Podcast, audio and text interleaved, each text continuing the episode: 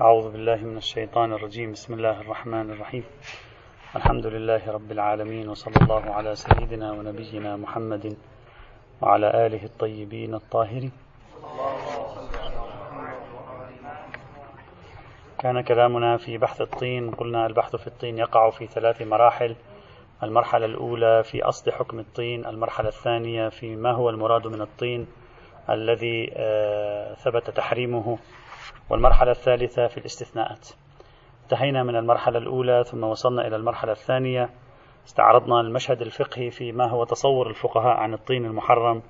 بعضهم خاص قالوا خاص بالتراب المبلول بعضهم قالوا الأعم من التراب المبلول والمدر. بعضهم قال مطلق التراب بعضهم قال مطلق التراب والرمل وغير ذلك أيضا. فاختلفوا في هذه القضية بين موسع ومضيق كما رأينا وذكرنا مبررات كل واحد منهم على يعني على على وجه العجلة والسرعة.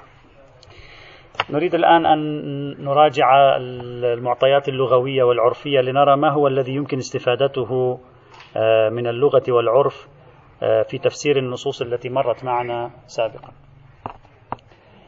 إذا راجعنا كتب اللغة في البداية سنجد بعض كتب اللغة تقول الطين معروف فلا تنفعنا شيئا. بعض كتب اللغة هكذا عندما يقول الطين قال الطين معروف. يابا هذا معروف عندك أنت. عند الآخرين غير معروف أو سيكون غير معروف عند بعض المساكين في آخر الزمان. هو ما كان يعرف هو يعني يقول لك معروفة فأهل زمانهم يعرفون. فقال الطين معروف. بعضهم نعم. بعضهم قال الطين هو التراب المختلط بالماء. تراب وماء. هذا في مصادر اللغة على مستوى كتب المعاجم نتكلم. يقولون التراب المختلط بالماء هو الطين. قال تعالى من طين لازب أي من طين لاصق يلتصق. الطين هو التراب مع الماء فهو لاصق فيلتصق. أما التراب لوحده لا يلتصق يقع. من طين لازب أي من طين لاصق ولازق بالصاد والزين والزاي. مرة ثالثة قالوا الطين هو الوحل وهذا قريب لفكرة الماء والتراب. مرة رابعة وجدنا علماء المعاجم اللغوية يقولون التراب المختلط بالماء بحيث يكون شيئا واحدا. الوحل يختلف قليلا عن التراب المختلط بالماء. الوحل والتراب آه، ليس شيئا واحدا. أشبه بماء وفي داخله آه، تراب. أما ذاك امتزج امتزاجا بنفسه بحيث صار عبارة عن شيء واحد. يعني عبارة عن كتلة آه، ترابية لزجة وواحدة في مثل هذه الحالة طيب. هذا هو الذي تعطيه كتب المعاجم. كل كتب المعاجم تقريبا تساعد على أن المراد بالطين هو عبارة عن التراب الممتزج بالماء. أنت تأخذ ماء تراب تخلطها معا تريد مثلا تضعها على الحائط. هذه الحالة هذا اسمه طين. كأنما كتب المعاجم ما تعطي أكثر من ذلك. كأنما كتب المعاجم في المقدار المتيقن من مجموعها لا تعطي أكثر من هذا المعنى. فإذا مفترض أوليا أن نقول الطين هو عبارة عن التراب المبلول المختلط الممتزج لا مطلق البلل رش ماء عليه لا المختلط الممتزج. بحيث يصبحان مثل مزيج آه، مع بعضهما بعضا معجونين مع بعضهما بعضا. فإذا أوليا قد يقال هكذا. اللغة لا تعطي أو اللغة المعجمية لا تعطي أكثر من ذلك. لكن لو تأملنا أيضا دلالة العرف واللغة في كلمة المدر فإننا لو راجعنا كلماتهم في عنوان المدر لرأيناهم هناك يقولون المدر هو الطين اليابس. فإذا يعتبرون أن المدر طينا. كل اللغويين عندما يتكلمون عن المدر يعتبرون أن المدر هو الطين اليابس. إذا الطين في حال يبوسته هو طين. وليس عنوان الطين خاصا بحال كونه ما يزال في بلته. فبجمع كلماتهم في باب الطين مع كلماتهم في باب المدر نفهم من ذلك أن التراب إذا عوجن بالماء صار طينا ولو جف بعد ذلك. فأنت لو عجنت التراب بالماء ثم وضعته لصقته على الحائط فجف فيقال هذا الذي على الحائط طين رغم أنه قد جف. فإذا نستطيع من ضم كلماتهم في باب الطين والمدر أن نستنتج النتيجة التالية. الطين عند علماء اللغة وفي استخداماتهم اللغوية هو التراب الذي عوجن بالماء حتى لو جف بعد ذلك فإنه يعبر عن الحالتين أنه طين. ولذلك قال طين لاذب يلصق هذا الطين حتى لو جف حتى لو جف بعد ذلك هم أيضا يلصق في مثل هذه الحال.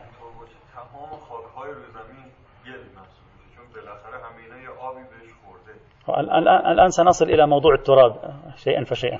الآن الآن بحثنا في المبلول ثم المدر. سنرى التراب هم أيضا هل يوجد ما يساعد على أن المراد منه ذلك؟ أنه مبلول شيء ومعجون شيء آخر. قلنا ليس الذي جاء عليه ماء بل الذي عوجن ليس كل تراب على الأرض عوجن بهذا المعنى. از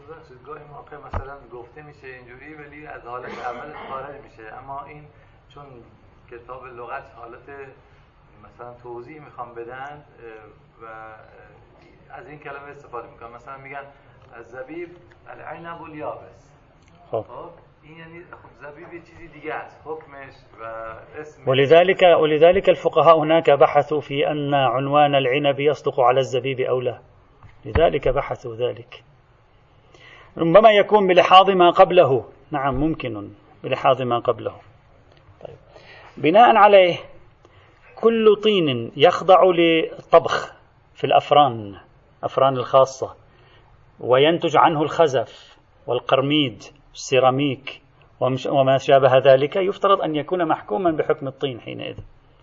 لأن هذه العوارض التي عرضت عليه لا تخرجه عن عنوان الطين حينئذ. غاية الأمر أنه جفف وصنع منه أو زجج وضع عليه زجاج فصار عبارة عن أنواع من السيراميك وما شابه ذلك من المسميات التي يذكرونها.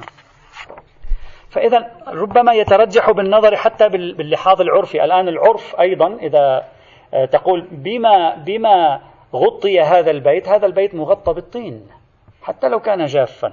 فالأرجح بالفهم العرفي كما تساعده أيضا الفهم المعجمي أن يكون المراد الطين الأعم من المعجون وما جف بعد ذلك. ولذا وهذا ما تؤيده بأحد التفسيرين معتبرة معمر بن خلاد التي قالت ذاك المبلول وذاك المدر. إذا تذكرون الرواية الأولى التي مرت فيفهم منها أنها تريد أن تتكلم عن الاثنين معا في مثل هذه الحال. طيب أما التراب هل يمكننا أن نعمم الطين لغير هاتين الحالتين اللتين مرتا معنا؟ أي لحال التراب مطلق التراب على وجه الأرض أو لا؟ يوجد عدة شواهد للتعميم. الشاهد الأول قالوا الوحدة الموضوعية. حقيقة واحدة هذه ليس حقيقة يعني التراب إذا حطينا عليه ماء صار حقيقة ثانية يعني حقيقة واحدة هذه. هذه تلغى الخصوصية عن ما خصوصية أن يكون هناك ماء عليه يعني. إذا كان عليه ماء يعني سيؤدي ذلك إلى شيء وإذا لم يكن عليه ماء سيؤدي ذلك إلى شيء آخر. خاصة وأن الروايات عللت بالضرر. فهل إذا وضع معه ماء سوف يلحق الضرر ببدن الإنسان؟ وإذا لم يوضع معه ماء لن يلحق الضرر ببدن الإنسان. ما هو إذا نزل إلى معدة الإنسان سوف يصبح مبلولا. فقالوا لا نتعقل خصوصية لتبلله. المهم هو نفسه. يعني هذا التراب الذي يعرض عليه العجن بالماء الذي يعرض عليه اليبوس فيسمى مدرا. هذا كله عبارة عن حقيقة واحدة. هذا كله عبارة عن موضوع واحد. والآثار التي ذكرت في الروايات لا فرق فيها بين التراب وما بين بعد عجنه بالماء. فلا نتعقل فرقا نلغي الخصوصية حينئذ. والعرف لا يرى فرقا حينئذ بين التراب المبلول بالماء والتراب غير المبلول بالماء. لا سيما في خاصية الضرر لا يعقل أن يكون لكونه مبلولا بالماء مثلا تأثير أو لكونه رطبا تأثير فإنه سيكون رطبا على كل حال في جسم الإنسان. فقالوا لا حاجة إلى أن نضيق أنفسنا بتعبير الطين ويراد منه المبلول بل الهدف هو هذا التراب وعادة يأكلونه مبلولا. لأنه إذا أكلته ربما جافا ربما لا تستطيع أن تبتلعه بشكل يسير بينما إذا أكلته مبلولا فكانوا يأكلونه مبلولا فلذلك جاء التحريم للطين. لم يأتي التحريم للتراب. خاصة هذه يعني الشواهد مع بعض نذكرها. خاصة وأن القرآن الكريم هم مرة عبر بالطين وهم مرة عبر بالتراب. القرآن في مجموعة آياته عبر عن خلق الإنسان بتعبيرين. في سورة الأنعام والأعراف والمؤمنون والسجدة والصافات وصاد قال أنه خلق الإنسان من طين. وفي سورة آل عمران والكهف والحج والروم وفاطر وغافر قال خلقكم من تراب. وهذا يشي أيضا يعني كمؤيد على الأقل أن الطين والتراب متداخلين. إلا إذا شخص قال التراب أعم من الطين فيصدق أنه خلقنا من التراب وخلقنا من طين وليس متساويين. لكن على أي حال كأنما مؤيد. فلما خلقنا من طين عبر بخلقنا من طين خلقنا من تراب كله يصدق حينئذ على أنه خلقنا من الاثنين معا. بضم هذه الأمور إلى بعضها قالوا الأقرب أن يكون المراد بتحريم الطين يعني تحريم التراب. سواء قبل بله وعجنه بالماء أثناء كونه ما يزال رطبا مبلولا معجونا بالماء بعد جفافه وما يسمى مدرا لا فرق بين الحالات الثلاث لا خصوصية لهذه العوارض الطارئة وإنما كانوا يأكلونها من باب أن يسهل عليهم أكلها فكانت مبلولة فعبر بالطين لا الآن تركيبها مع بعضها بعضا عندكم شيء؟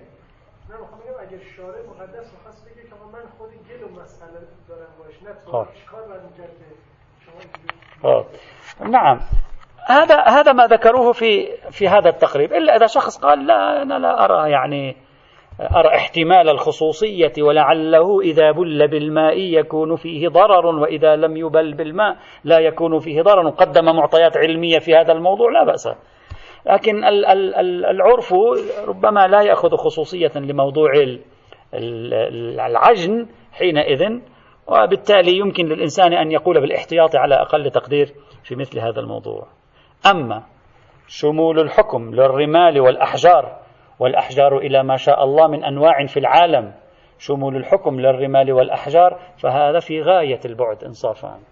إذ لا يقال عنها طين ولا يقال عنها تراب ولا يقال عنها مدر وإلغاء الخصوصية عن الطين والتراب والمدر حينئذ يكاد يكون صعبا. فدعوى بعضهم أنه يشمل الرمال ويشمل الحصى ويشمل الصخور ويشمل أنواع الأحجار الكريمة وغير الكريمة. هذا يبدو صعبا للغاية. وأما قولهم بأنه الحبات التي تكون في الماء أو تكون على الفاكهة هذه يجوز فهو غير بعيد كما قلنا بالأمس. وهو قريب بالنظر العرفي. اذا الظاهر من نظر الروايات إلى ظاهرة كانت موجودة وهي أنهم كانوا يأخذون الطين ويأكلونه. لا أن حبيبات من الطين كانت تدخل في الفاكهة أو في بعض الخضروات أو في الماء فيشربها الإنسان مثلا. و نعم. وعليه التراب الممزوج بالماء مزجا لا مطلق المبلول. تراب الممزوج بالماء. والذي جف بعد مزجه قدر متيقن من روايات الباب. بل لا يبعد تعميم الحكم لمطلق التراب أما تعميمه لغير ذلك فيبدو صعبا جدا. لا توجد عندنا رواية في التعميم أكثر من ذلك. النتيجة تحريم أكل التراب بما يصدق عليه أكل التراب الذي يكون في داخل حبيبات مثلا في الماء. هذا البحث الثاني. البحث الأول أصل حرمة أكل الطين. قد قلنا على حجية خبر الواحد أكل الطين حرام مطلقا وربما على حجية الخبر الموثوق قربنا أن المراد حرمة أكل الطين المضر. البحث الثاني المراد من الطين القدر المتيقن الطين المبلول المعجون بالماء ولو جف بل أقرب أن يكون شاملا لمطلق التراب. أما غير ذلك فمن الصعب إثباته. البحث الثالث وهو البحث الأطول الاستثناءات. هل حرمة أكل الطين هذه لها استثناءات أو لا؟ بالنظر في كلمات الفقهاء نجد ثلاثة سأضعها على شكل ثلاثة استثناءات. الاستثناء الأول تربة قبر الإمام الحسين عليه السلام. هذا الاستثناء الأول. الاستثناء الثاني الطين الأرمني من أرمينيا. والاستثناء الثالث هذا لن أفرده بالبحث لأنه مجموعة من أنواع الطين. أشير إليها إشارة. بعض أنواع الطين التي قيل بأنها نافعة مثل الطين الخراساني الطين الداغستاني. هذا موجود. نعم. ذكروا أنواع من الطين قالوا هذه خارجة ويجوز آه، يعني آه، أكلها ولو في حالات معينة سوف يأتي بحثها إن شاء الله تعالى. عمدة البحث هنا هو استثناء طين قبر الإمام الحسين عليه السلام.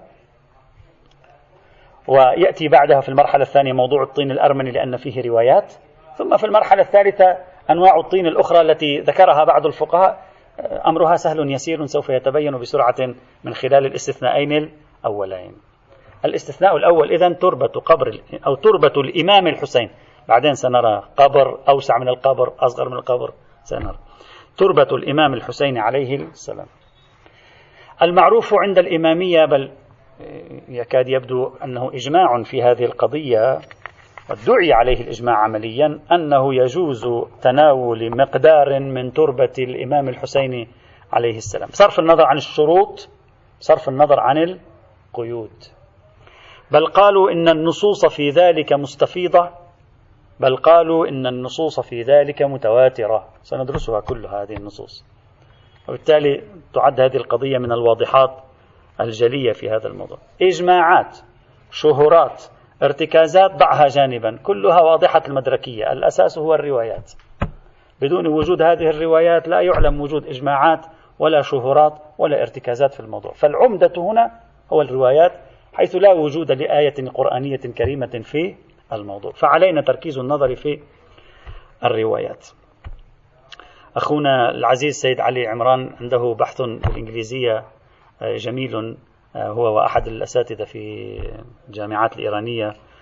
تطور تناول قضية آه، التربة الحسينية من زاوية الاستشفاء بها بفعل مرور الزمن. يعني مثلا في زمن الإمام قبل الإمام الباقر كيف كان؟ هل كان في تناول للموضوع؟ في زمن الباقر مثلا كيف تناول؟ ما هي الأسئلة الجديدة التي طرحت في زمن الإمام الصادق في الأزمنة اللاحقة؟ ثم بعد ذلك في عصر الغيبة ولو بشكل مختصر. آه، يعطيك يعني نظرة هم ذات بعد اجتماعي يعني سوسيولوجي وهم ذات بعد تاريخي في تطور طبيعة الأسئلة والأجوبة والإهتمامات التي حصلت. وهو موضوع جميل ويستحق مثل هذه المواضيع كلها أن تدرس بهذه الطريقة.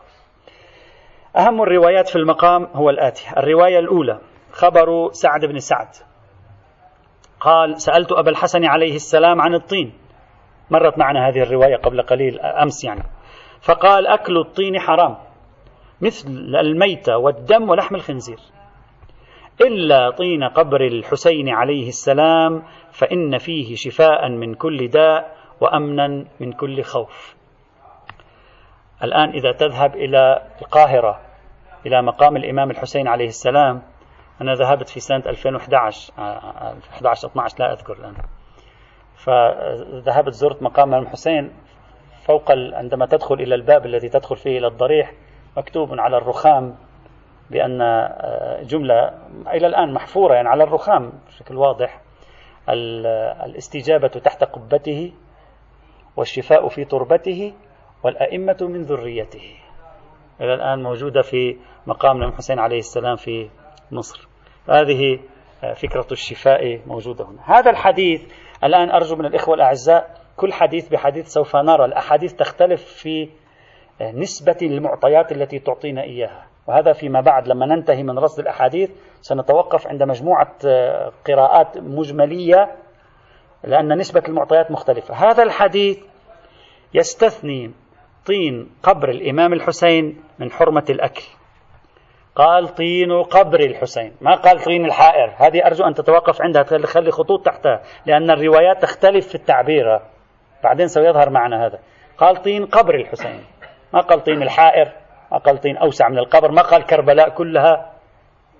آه. طين القبر حتى الآن. خلي هذه في بالنا. فالرواية تعطي أن حرمة الطين يستثنى منها طين القبر. إذا تدل بدلالة صريحة على جواز أكل طين قبر الإمام الحسين عليه السلام مطلقا. تقول يجوز مطلقا. لا تقول إلا طين قبر الحسين في حال المرض. ما فيها. قال نعم فيها إشارة طين قبر الحسين فإن فيها شفاء لكن فيها إشارة وأمنا من كل خوف. حتى لو لم تكن مريض بإمكانك أن تأكلها. هذه أيضا تعطي طمأنينة للإنسان إلى آخره. فليس أولا استثناء من تحريم الطين فتفيد الجواز. ثانيا تنظر إلى القبر لا إلى ما هو أوسع من القبر. ثالثا مطلقة ليست مقيدة بحال الضرورة أو بحال المرض الشديد أو بحال عجز الأطباء وما شابه ذلك. أبدا ليس فيها تقييد. من هذا القبيل آه، في هذا الموضوع. خامسا ليس محددة بمقدار معين مقدار الحمصة أو أقل أو أكثر أو أزيد وليست محددة بطريقة معينة تضعها في ماء تخلطها في ماء لا تخلطها في ماء تقرأ عليها لا تقرأ عليها تدعو أبدا. الرواية بصدد تأسيس الأصل. الطين حرام إلا طين القبر الشريف. انتهينا. التفاصيل تتركها إلى روايات أخرى كما سوف يأتي معنا إن شاء الله. تعالى. هذا من حيث الدلالة. أما من حيث الإسناد. هذا الحديث ورد في كتاب كامل الزيارات بسند فيه عباد بن سليمان وفي نسخة عيسى بن سليمان. وهذا الرجل لم تثبت وثاقته. أما في كتاب الكافي والتهذيب وكذلك في كتاب الأمالي والخرائج فقد ورد في السند جعفر بن إبراهيم الحضرمي ولم تثبت وثاقته فضلا عن الإرسال في كتاب الكافي والتهذيب. فالرواية بطريقيها إلى سعد ليست سالمة عن الإشكال لكنها تفيد عندما نضمها الآن إلى الروايات اللاحقة. طيب الآن سأذكر إشكالا إخوان الأعزاء وأجيب عنه. وهذا الإشكال سيبقى معنا في أغلب الروايات الآتية. الرواية تقول أن هذا يعطي الشفاء. الشفاء ليس قضية يعني نستطيع أن نتلمسها وراء الشمس. الشفاء قضية طبية. أنا مريض مثلا بالكليتين شفاء هو أن أشفى. ليست قضية سرية ليست قضية غيبية. إذا هل يمكننا سيأتي الإشكال الآن هل يمكننا أن نختبر هذه الروايات؟ هذه الروايات تقول فيه شفاء من كل داء وأمن من كل خوف. نجري اختبار. نأتي بعشرة ألاف شخص نقوم بإعطائهم حمصة من التربة الحسينية الشريفة وهؤلاء يكونون مرضى أو خائفين. ثم نجري اختبار هل ستعطي نتيجة أو لا؟ مثل أي قضية علمية مثل حبة الأسبرين مثل حبة البنادول أو غيرها نعطي تجربة علمية. الرواية لا تتكلم عن غيبيات تتكلم عن أمور طبية. طيب أجرينا هذا الاختبار. هل أولئك الناس الذين يأخذون التربة هل في نسبة شفاء؟ لا نقول 100% نسبة عالية بحيث يصح أن نقول هذا أو لا. فقد يأتي شخص ويقول أنا أشكل. هذا شيء ليس بثابت. بل نستطيع أن نختبره ولن يثبت. على ما يبدو. ما رأينا أولئك الذين أخذوا حبات شفوا من أمراض. كل داء لاحظ شفاء من كل داء وأمنا من كل خوف. فإذا هذه الروايات نسجل عليها إشكال ليس هذه فقط كلها أكثرها. نسجل عليها إشكالا متنيا. هذه الروايات لا نأخذ بها. هذه الروايات أصلا مخالفة للواقع. إذا جاء شخص قال لك حبة البنادول تستطيع أن تعطيك مسكن من وجع الصداع. ثم أجرينا اختبارا لا تعطي مسكن ولا شيء تعطي مسكن لواحد بالمئة من الناس. واحد بالمئة لا يقال أنها دواء. الآن نقول. فنقول هل يمكننا أن نختبر؟ فإذا اختبرنا لا يثبت شيء. هل, هل سنكون مستعدين للإطاحة بهذه الروايات جميعا؟ أصلا الذين جربوا هذه هل قدمت لنا هذه التجارب معطيات علمية قصة نادرة هنا وقصة نادرة هناك أبدا لا شيء علمي يمكن إثباته آه، في في مثل هذا المجال، فكيف نستطيع أن نلتزم بمثل هذه الرواية؟ قد يقول شخص ويسجل إشكالا متنيا على هذه الرواية وكثير من روايات الباب، قد يجاب. أولا قد يقول شخص هذه الروايات بهذه التعابير لا تريد أن تتكلم عن أمر واقعي. هذه فقط للترغيب والحث. يعني تريد أن تقول لهم افعلوا ذلك هذا الشيء يفيدكم. فلأجل أن تشجعهم ذكرت بعض المصالح من باب الترغيب والحث لا من باب الحكاية عن أمر واقع. هذا الاحتمال بعيد عن ظاهر الروايات. يعني نكاد نجزم ببطلان هذا الاحتمال. لماذا؟ أولا ظاهر الروايات ليس كذلك. ظاهر الروايات شفاء من كل داء ثانيا بعض الروايات سنأتي معنا. بعض الناس كأنما التفتت لهذا الإشكال الذي نقوله نحن. سيأتي كأنما تطورت القضية عندهم بحيث التفتوا إلى هذا الإشكال. جاء يقول له شو أنا آخذ هذا ما أشفى؟ والناس تأخذ تشفى ناس تأخذ ما تشفى. شو أنت تقول من كل داء؟ فالإمام يجيبه يقول لا هذا لأنهم لم يفعلوا الشرط الفلاني. هذا يدل على أن الإمام قاصد لفكرة الشفاء الواقعية. ولذا لم يقل له نحن نريد أن نشجعهم. قاصد لفكرة الشفاء الواقعية ولكن يقول لأنهم لم يفعلوا الشرط الفلاني. لذلك هم لم يحصل لهم الشفاء. إذا هذا الاحتمال الأول غير دقيق أن نحمل هذه الإخبارات على أنها إخبارات ترغيبية وليست واقعية. هذا خلاف ظاهر الروايات إنصاف يوجد احتمال ثاني لمعالجة هذه القضية أن نقول المراد من الداء هنا هي الداء الروحي والنفسي وليس الأدواء الجسدية البدنية في مثل هذه الحال. هذا أيضا غير ظاهر من الأحاديث بل بعض الأحاديث كما سوف يأتي معنا واضح الإشارة إلى أنه القضية ذات بعد بدني. وكلمة من كل داء صرفها إلى الداء الروحي خلاف الظاهر إنصافا. عادة الناس عندما تعبر بالداء ينصرف إلى الداء البدني الجسدي غيره يحتاج إلى دليل لا دليل في المقام. هذا التخريج غير دقيق.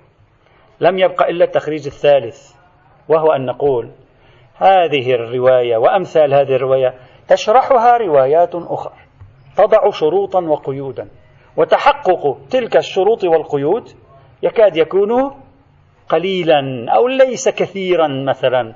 فلعل عدم حصول الشفاء راجع إلى عدم تحقق القيود والشروط التي سوف تأتي معنا في الروايات القادمة. هذا وجه هم ممكن. هذا أقرب من الأول والثاني. طبعا هذا كله إذا جئنا وسلمنا أن أحدا جاء وأجرى اختبار. طبعا عادة في الدراسات الحديثية والدينية لا يقبلون بإجراء اختبارات. يعني أنت هل سمعت فقيها يدعو إلى إجراء اختبار على رواية؟ إذا كانت تتكلم في أمر طبي أو في أمر مادي لا يقبلون إجراء اختبارات على رواية. عادة يتحفظون من هذا الموضوع. لا أدري لماذا لا أدري لماذا. لكن عادة يتحفظون. لكن إذا شخص جاء عليه أن يثبت حتى الآن لم يقم أحد بإجراء اختبار علمي دقيق ويقول بأن التربة لا تعطي الشفاء. فتسجيل إشكال قبل إجراء تجربة علمية حاوية على شروط التجربة العلمية ليس صحيحا. فلعلها نعم تشفي. لا ندري. ويكفي أن تكون تشفي بالحد الأعم الأغلب. هذا كاف. لأن عندما نقول من كل داء في اللغة العربية كثيرا ما تستخدم التعميمات ويراد منها الأعم الأغلب كما قلنا ذلك أكثر من مرة. إذا هذا الإشكال أو هذا النوع من الإشكالات فليبقى في بالنا حتى نتمكن من الجواب عنه لأن هذا الإشكال قد يطرحه شخص ما.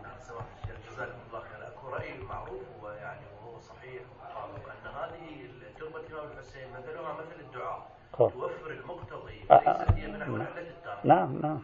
ولذلك سوف تأتي الشروط الإيمان بالحسين. هو هذا الذي قلنا هذا الثالث. هو الثالث الذي قلنا أن هذه الروايات صادقة تخبر عن أمر واقعي غاية الأمر أن ثمة شروط لكي تتحقق نتائج هذه الروايات. هو هذا نفس كلامكم. لا شرعا ولا عقلا لأن هذه قضية كأنها أشبه بالغيبية. قضية إذا آمنت بالحسين وأن الحسين كذا فيمكن أن توفر المقتضي فتشفى. يعني إذا أجرينا اختبار على عالم جليل يؤمن بالحسين ولا شك في إخلاصه. ما, ما فينا نجري اختبار؟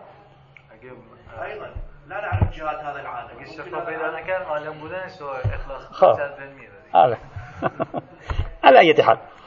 فلذلك قلت الجواب الثالث ربما يكون أقرب الأجوبة التي يمكن أن تسعف في حل هذه المشكلة بأن نقول المراد الإخبار عن أمر واقعي غاية الأمر ثمة شروط. سنرى هذه الشروط. سنرى هذه الشروط ثابتة بالروايات ليست ثابتة. ما هي هذه الشروط؟ كم عددها؟ الروايات ستساعدنا على فهم هذه الشروط بشكل تدريج فإذا ابقوا هذه القضية في ذهنكم حتى نستطيع من خلال الشروط القادمة نحل هذه آه، المشكلة المفترضة التي يمكن حلها بهذه الطريقة كما قلت. هذه الرواية الأولى. الرواية الثانية. مرسل أبي يحيى الواسطي. قال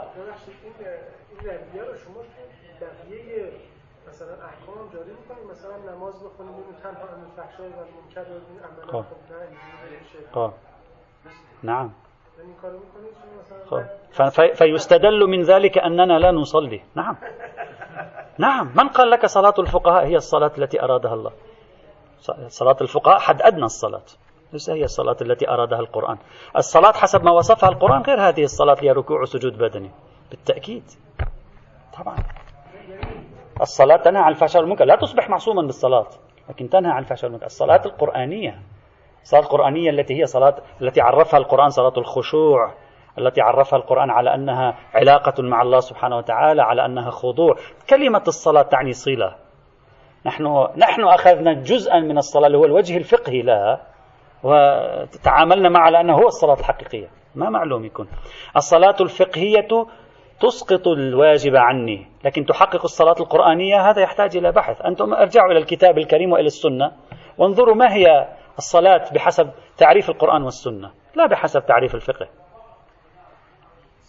هذا يحتاج إلى بحث. من قال؟ غير مسلم هذا. كذلك الاستشفاء بتربة الإمام الحسين. أيضا ليس هذا الاستشفاء الظاهري أن يذهب أي إنسان ويأتي وهذا الذي قلنا شيخنا أنت أنا أؤيدك شيخنا أنت تقول نفس ما أقول. يعني كلامكم أنا معه أنا أقول ليس المراد بالروايات مطلق أن يجي واحد يخلي لي في فمه شيء فيشفى وإنما ثمة شروط. هذا الجواب الثالث ومن الشروط الدعاء واليقين و و وإلى آخره. هذا الحل الثالث. إذا تمت روايته يرفع المشكلة. وهذا نحن متفقون يعني. لسنا مختلفين الحمد لله. قال أبو عبد الله عليه السلام الطين حرام كله كلحم الخنزير. ومن أكله ثم مات لم فيه لم أصلي عليه. مرت معنا هذه الرواية أيضا. إلا طين القبر. فإن فيه شفاء من كل داء ومن أكله لشهوة لم يكن له فيه شفاء. آه بدأت الآن بدأنا نستوضح أكثر الفكرة. الآن نخلي هذه الاستيضاحات ستبدو واضحة لنا. هذه الرواية مضمونها مثل مضمون ما قبلها إلا في أمرين. الأمر الأول عنوان القبر الموجود فيها. عنوان القبر الموجود فيها لا شك أن المراد بالألف واللام هنا الألف واللام العهدية. الألف واللام العهدية. أي إشارة إلى قبر الإمام الحسين عليه السلام أو إشارة إلى قبر المعصوم. سيأتي أيضا. هل الروايات تخصص بقبر الإمام الحسين أو يمكن الشمول للمعصومين جميعا؟ فعلى الأقل هذه الألف واللام عهدية تشير إما إلى قبر المعصوم أو إلى خصوص قبر الإمام الحسيني سلام الله تعالى عليه. هذا أولا. ثانيا هذه الرواية تضع قيدا إضافيا. تقول إذا أنت تأكل من تربة الإمام عليه السلام بقصد الشهوة يعني أنت تتلذذ بطعم التراب. تشتهي طعم التراب. فرأيت تربة حسينية فأكلتها بقصد التشهي والتلذذ. هذه لن تكون لك شفاء. إذا دخل علينا تقييد جديد. لم يعد كل أكل للتربة الحسينية بموجب شفاء.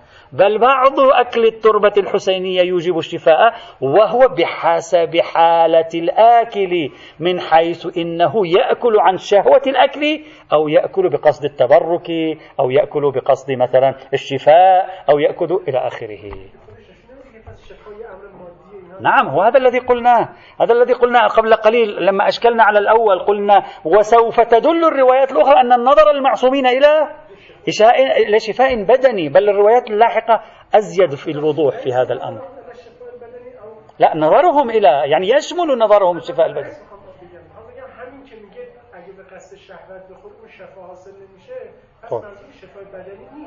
لا الآن سترى الروايات ستشير إلى ذلك. الآن سيشير إلى ذلك. هذه الرواية ضعيفة السند كما قلنا بالإرسال مضافة إلى أبي يحيى الواسطي تقدم الحديث عن سندها فلا نطق. الرواية الثالثة. أيضا مرت معنا في ما مضى. خبر سماعة بن مهران. عن أبي عبد الله عليه السلام قال كل طين حرام. وفي رواية في نسخة أخرى أكل طين أكل الطين حرام على بني آدم ما خلا طين قبر الحسين. عليه السلام. من أكله من وجع شفاه الله تعالى. من أكله من وجع شفاه الله تعالى.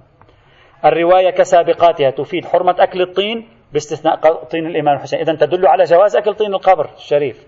تدل على جواز أكل طين القبر الشريف. إذا هذه ثلاث روايات تدل على مباشرة الموضوع الأكل بالنسبة إلينا. وناظرة إلى القبر ليس إلى الكربلاء ولا إلى الحائر ولا إلى أربعة أميال كما سيرد بعد قليل. ناظرة إلى القبر مباشرة. وهي تتكلم عن الشفاء من وجع. لا تتكلم عن مطلق الشفاء من أي مرض وإنما عن شفاء من وجع. لا تقيد لكن نظرها إلى خصوص الشفاء من وجع في هذا المجال. بل يفهم من هذه الروايات ومما سيأتي أيضا أن جواز الأكل من التربة الحسينية ليس خاصا بحال الاضطرار. ما في إطلاق هذه الروايات ليس خاص بحال الاضطرار لأنه في حال الاضطرار يجوز أكل أي طين. وليس في الروايات هذه أنك لا يجوز لك أكل طين القبر الشريف إلا إذا كنت مضطرا بحيث يأتيك دليل الاضطرار. لا مطلقا. عندك وجع فتأكل من طين القبر الشريف لرفع هذا الوجع. عندك مرض أو داء حتى لو ما في اضطرار حتى لو يمكنك الذهاب للطبيب. ما في قيد أنه لا. إذا عجز الأطباء فاذهب. ما في أبدا أي إشارة. فنتمسك بإطلاق هذه الروايات بل وما سيأتي بعدها أيضا للقول بأن الإقدام على أكل التربة للشفاء غير مقيد بحال الضرورة والاضطرار. وعجز الأطباء عن علاجك بل هو شامل حتى لحال عدم العجز الأطباء. وهذا مفيد بالنسبة إلينا هنا إلا أنه مع الأسف الشديد أيضا سند هذه الرواية ضعيف إذ الطريق إلى سماعة ابن مهران لم يتعين هنا أصلا لم يذكر السند فالرواية مرسلة. الرواية الرابعة.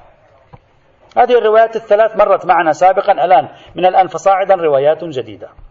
خبر محمد بن زياد وفي نسخة خبر محمد بن مارد عن عمته قالت سمعت أبا عبد الله عليه السلام يقول إن في طين الحائر آه حائر. الآن بدأنا هناك طين القبر الآن طين الحائر. بعدين هذه سنستفيد منها سنرى ما المقصود من الحائر وما المقصود من القبر. إن في طين الحائر الذي فيه الحسين عليه السلام شفاء من كل داء وأمانا من كل خوف. هذه الرواية لا تدل على جواز الأكل. فقط تدل أن فيها شفاء. نبحث في الأكل هنا. نحن بحثنا في موضوع الأكل. هذه لا تدل على جواز الأكل. لا تفيد. فقط تقول فيه شفاء. ولعل فيه شفاء لعله يجوز الأكل عند الاضطرار. وهذا لا ليس تخصيصا بالعنوان الأولي. هذا تخصيص بالعنوان الثاني. نحن لا نبحث عن تخصيص بالعنوان الثانوي. نحن تخصيص بالعنوان الأولي نريد. يعني نريد أنه إذا أكل الإنسان من طين القبر حتى لو لا توجد ضرر واضطرار أن يكون له جائزا. الرواية ليس فيها أي إشارة. فقط تقول طين القبر فيه شفاء. أما متى يجوز لك أن تأكله؟ حتى تشفى. هل مطلقا يجوز لك أن تأكله لتشفى؟ هل في حال الاضطرار يجوز لك أن تأكله لتشفى؟ الرواية ساكتة. علينا أن نأخذ سائر الروايات لنفهم حدود هذه الرواية. فليس في الرواية دلالة على جواز الأكل ولا تخصيص حرمة أكل الطين بالعنوان الأولي. نحن نبحث في العنوان الأولي. هذا يعني بعبارة أخرى. مثل أن أقول مثلا تصوروا معي طبعا مع الفارق يعني أنا أعطي فقط مثال مع الفارق. ومثلا نقول آه، شرب الخمر حرام إلا مثلا عند الاضطرار ففيه حلية. وهذا لا ينفعني. لا يخصص بالعنوان الأولي. أريد تخصيص بالعنوان الأولي في مثل هذه الحالة بل أكثر من ذلك يمكننا الترقي. أصلا هذه الرواية لا تدل على جواز الأكل مطلقا. ليس فيها. هذه تقول طين القبر فيه شفاء. الشفاء كيف يكون؟ لا تقول. هو ممكن الأكل. ممكن بالدهن. ممكن بوضعه في ماء حتى يتحلل بالماء بحيث لو شربته لا يصدق أكل الطين. ممكن بواسطة وضعه على مكان الوجع. ممكن بواسطة أخذه والتمسح به كما سيرد في بعض الروايات. والتمسح به ثم الدعاء إلى الله. هذه فقط تقول تربة القبر الش... تربة الحائر الشريف شفاء. أما كيف يجب كيف أتعامل مع تربة الحائر الشريف؟ لا تقول. فلا تستطيع هذه الرواية أن تقيد إطلاقات حرمة أكل الطين. لأنها فقط تقول يمكنكم أن تستعملوها للشفاء. دليل حرمة أكل الطين يكون شاملا للتربة الشريفة يقول استعملوها للشفاء إلا بنحو الأكل. بالعكس دليل حرمة أكل الطين هو الذي يحكم هنا لو بقينا نحن وهذه الرواية. لأنه ممكن يكون التداوي بالتمسح ممكن يكون التداوي بوضعها في على موضع الوجع ممكن يكون بحملها معك ممكن يكون بالدعاء إلى آخره. فليس في الرواية النظر إلى موضوع الأكل بل بعض الروايات القادمة سنرى أن فيها ما يعزز أن الاستشفاء يكون بغير موضوع الأكل حين إذن. هذا الإشكال أقوله على هذه الرواية لا على الروايات الثلاث المتقدمة. الروايات الثلاث المتقدمة ماذا قالت؟ قالت لا يجوز أكل الطين إلا طين القبر. واضحة في الدلالة على جواز طين أكل الطين القبر. أما هذه تقول طين الحائر فيه شفاء. فيه شفاء. ليس هذه الرواية ظاهرة في جواز أكله.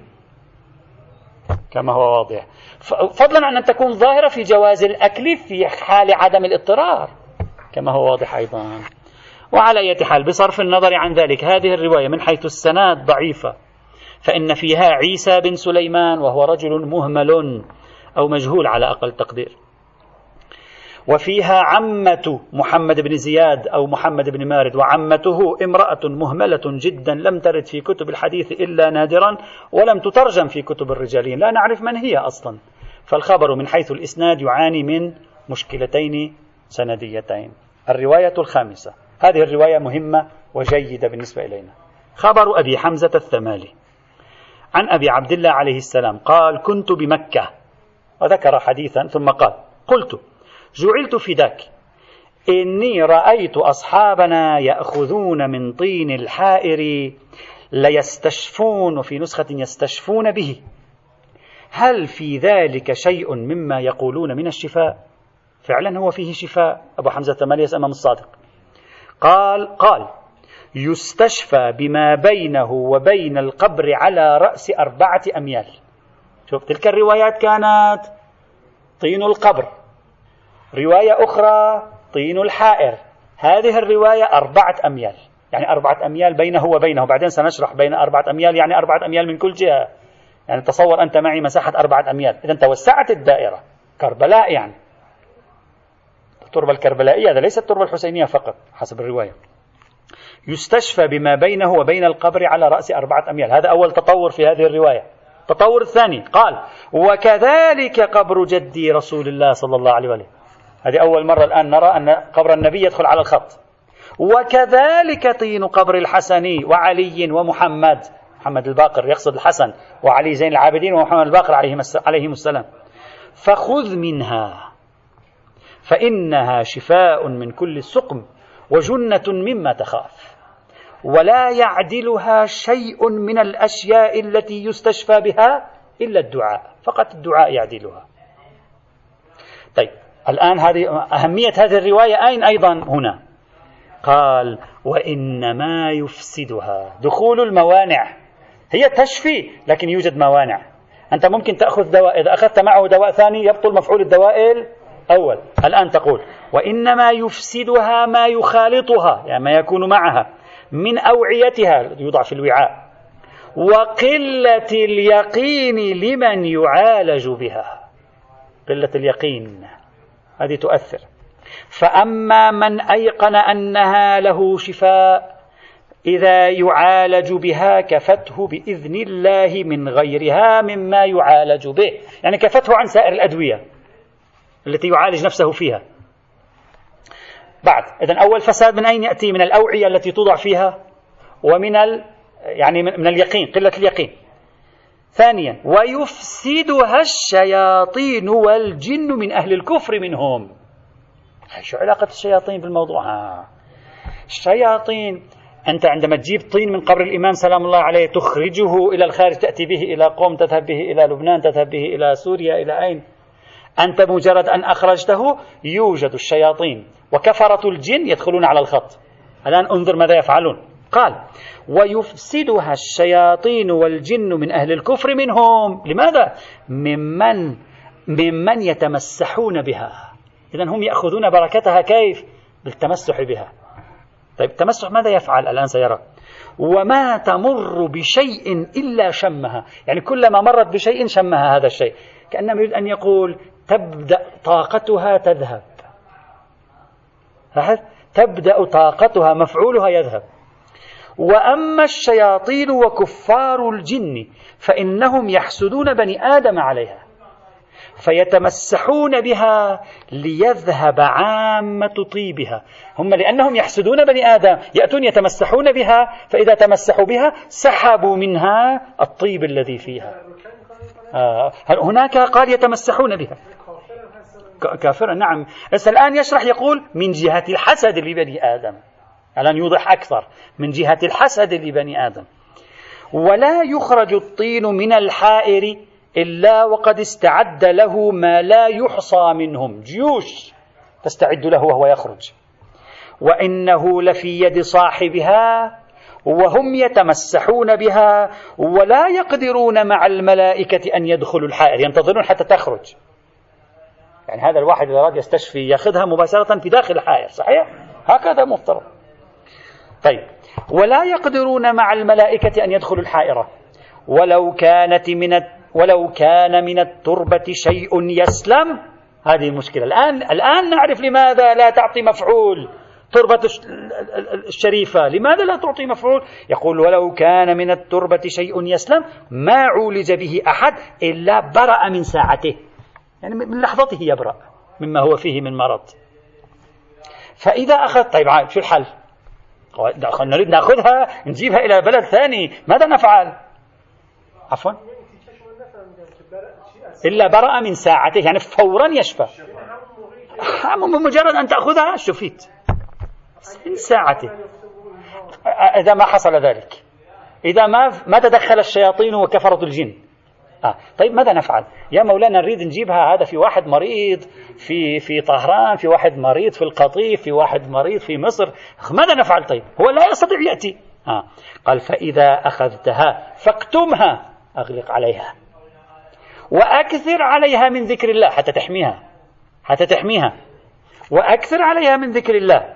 وقد بلغني الإمام ما زال يتكلم وقد بلغني أن بعض من يأخذ من التربة شيئا يستخف به.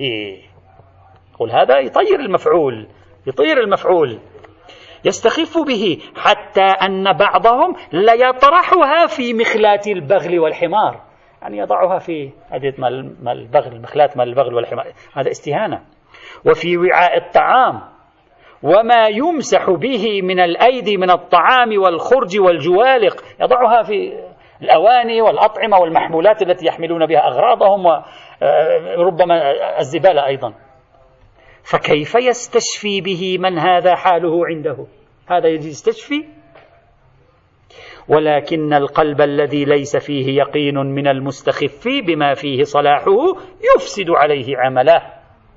إذا حتى هذه الرواية انتهت التي تفرد بنقلها ابن قولويه في كامل الزيارات. الرواية هذه مهمة مهمة جدا. أولا أربعة أميال. ثانيا توسع في القبر من قبر الحسين إلى قبور غيرهم من المعصومين عليهم السلام. ثالثا إن لها شروطا بحيث تفسد إذا لم تتحقق هذه الحماية لها. حماية من من؟ من الشياطين. من كفرة الجن إلى آخره وأعطانا الإمام الطريقة. رابعا قلة اليقين. قلة اليقين أو الاستخفاف بالتربة يجعلها لا, لا يجعل صاحبها لا يمكنه أن يستفيد منها. هذه الرواية فيها إضافات مهمة وبضمها إلى غيرها تستطيع أن تفهمنا أن عندما يقال التربة الحسينية تشفي ليس يعني هكذا تشفي مثل البنادول يعني. لا قصة فيها بعد أسراري لم تعد بعدا ماديا طبيعيا فقط. هذا ما قلنا في البداية. هذه الرواية أولا أما من الناحية السندية فهي مع كامل الأسف الشديد في غاية الضعف السندي. بل هي رواية غلاة. يعني هذه الرواية رواية غلاة. لماذا؟ مع الأسف. فإن فيها عبد الله بن عبد الرحمن الأصم وهو رجل ضعيف وضاع مغال ضعفه الرجاليون كما هو مذكور. الأصم هذا يروي هكذا يقول في السند عن أبي عمرو شيخ من أهل الكوفة. من هو هذا أبي عمرو؟ من هذا الشيخ من أهل الكوفة؟ لا ندري من هو. فالرواية أيضا فيها جهة ضعف ثانية. الحر العاملي والعلامة المجلسي عندما نقلا هذه الرواية عن كامل الزيارات لم يذكروا عن أبي عمرو شيخ من أهل الكوفة. قالوا عن ابن أبي عمير. عن أبي حمزة الثمالي. طبعا في النسخ كامل الزيارات لا يوجد ابن أبي عمير. نسخ المحققة حتى من كامل الزيارات لا يوجد ابن أبي عمير. لكن علام المجلسي والحر العاملي قال عن ابن أبي عمير عن أبي حمزة. طبعا قبل ابن أبي عمير يوجد الأصم اللي هو ضعيف مغال مضعف في الدين والرواية. طيب. وهذا الذي يذكره كل من الحر العامل وعلام المجلسي مخالف لما وصلنا من كتاب كامل الزيارات. ولم يظهر لي سبب تسميتهما له ابن أبي عمير. لماذا؟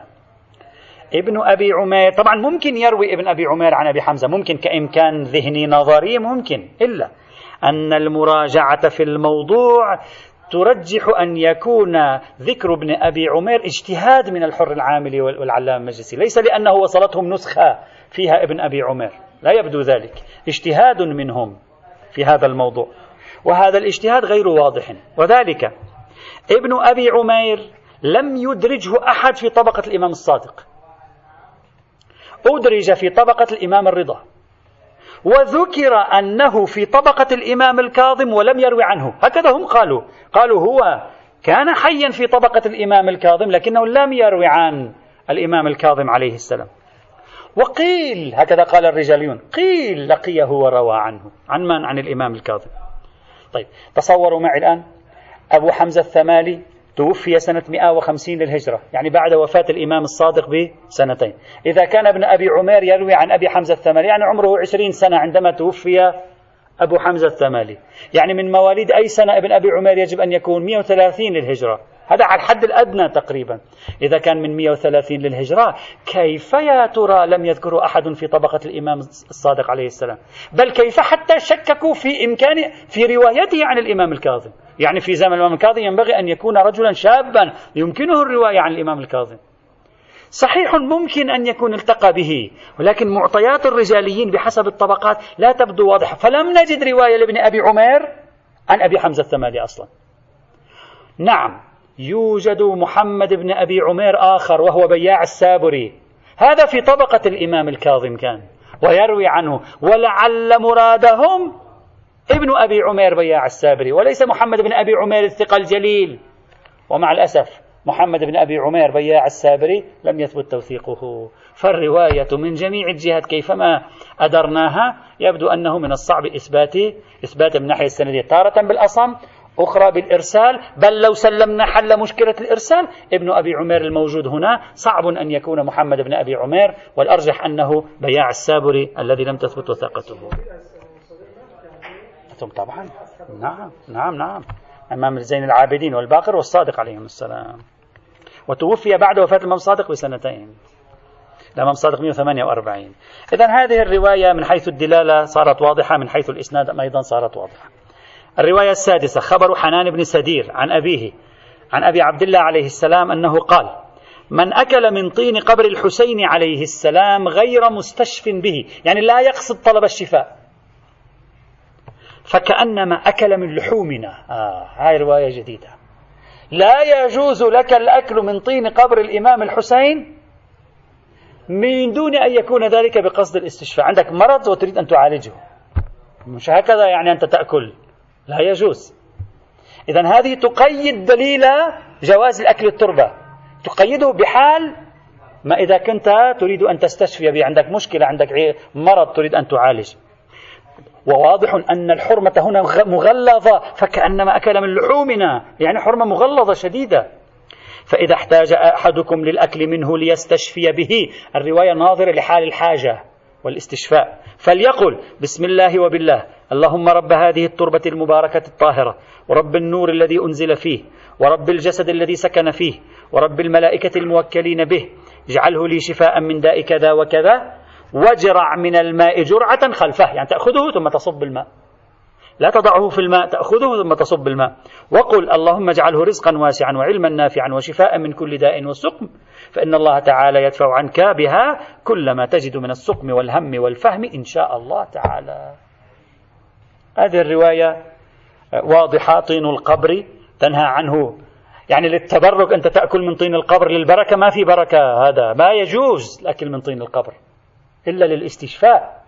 نعم تستطيع أن تأخذه وتحمله معك للبركة. تأكله للبركة هذا أكل لحومنا. وهذا واضح أنه حرمة مغلظة شديدة في مثل هذه الحال. طبعا هذه الكيفية التي يذكرها الإمام تضع كذا وتضع كذا ربما تكون بنحو شرط ربما تكون بنحو الكمال. هذا سوف نتعرض له لاحقا. إلا أن هذه الرواية هم أيضا ضعيفة السند. فإن الطريق إلى حنان هنا غير واضح ليس يوجد طريق إلى حنان هنا. الرواية مرسلة جدا. في هذا المجال فضلا عن أن سدير والد حنان هم أيضا لم يثبت توثيقه توثيقه في هذه الحال. وعلى أي حال هذه الرواية السادسة الرواية السابعة مرسل المفيد والطوسي يأتي إن شاء الله تعالى. والحمد لله رب العالمين.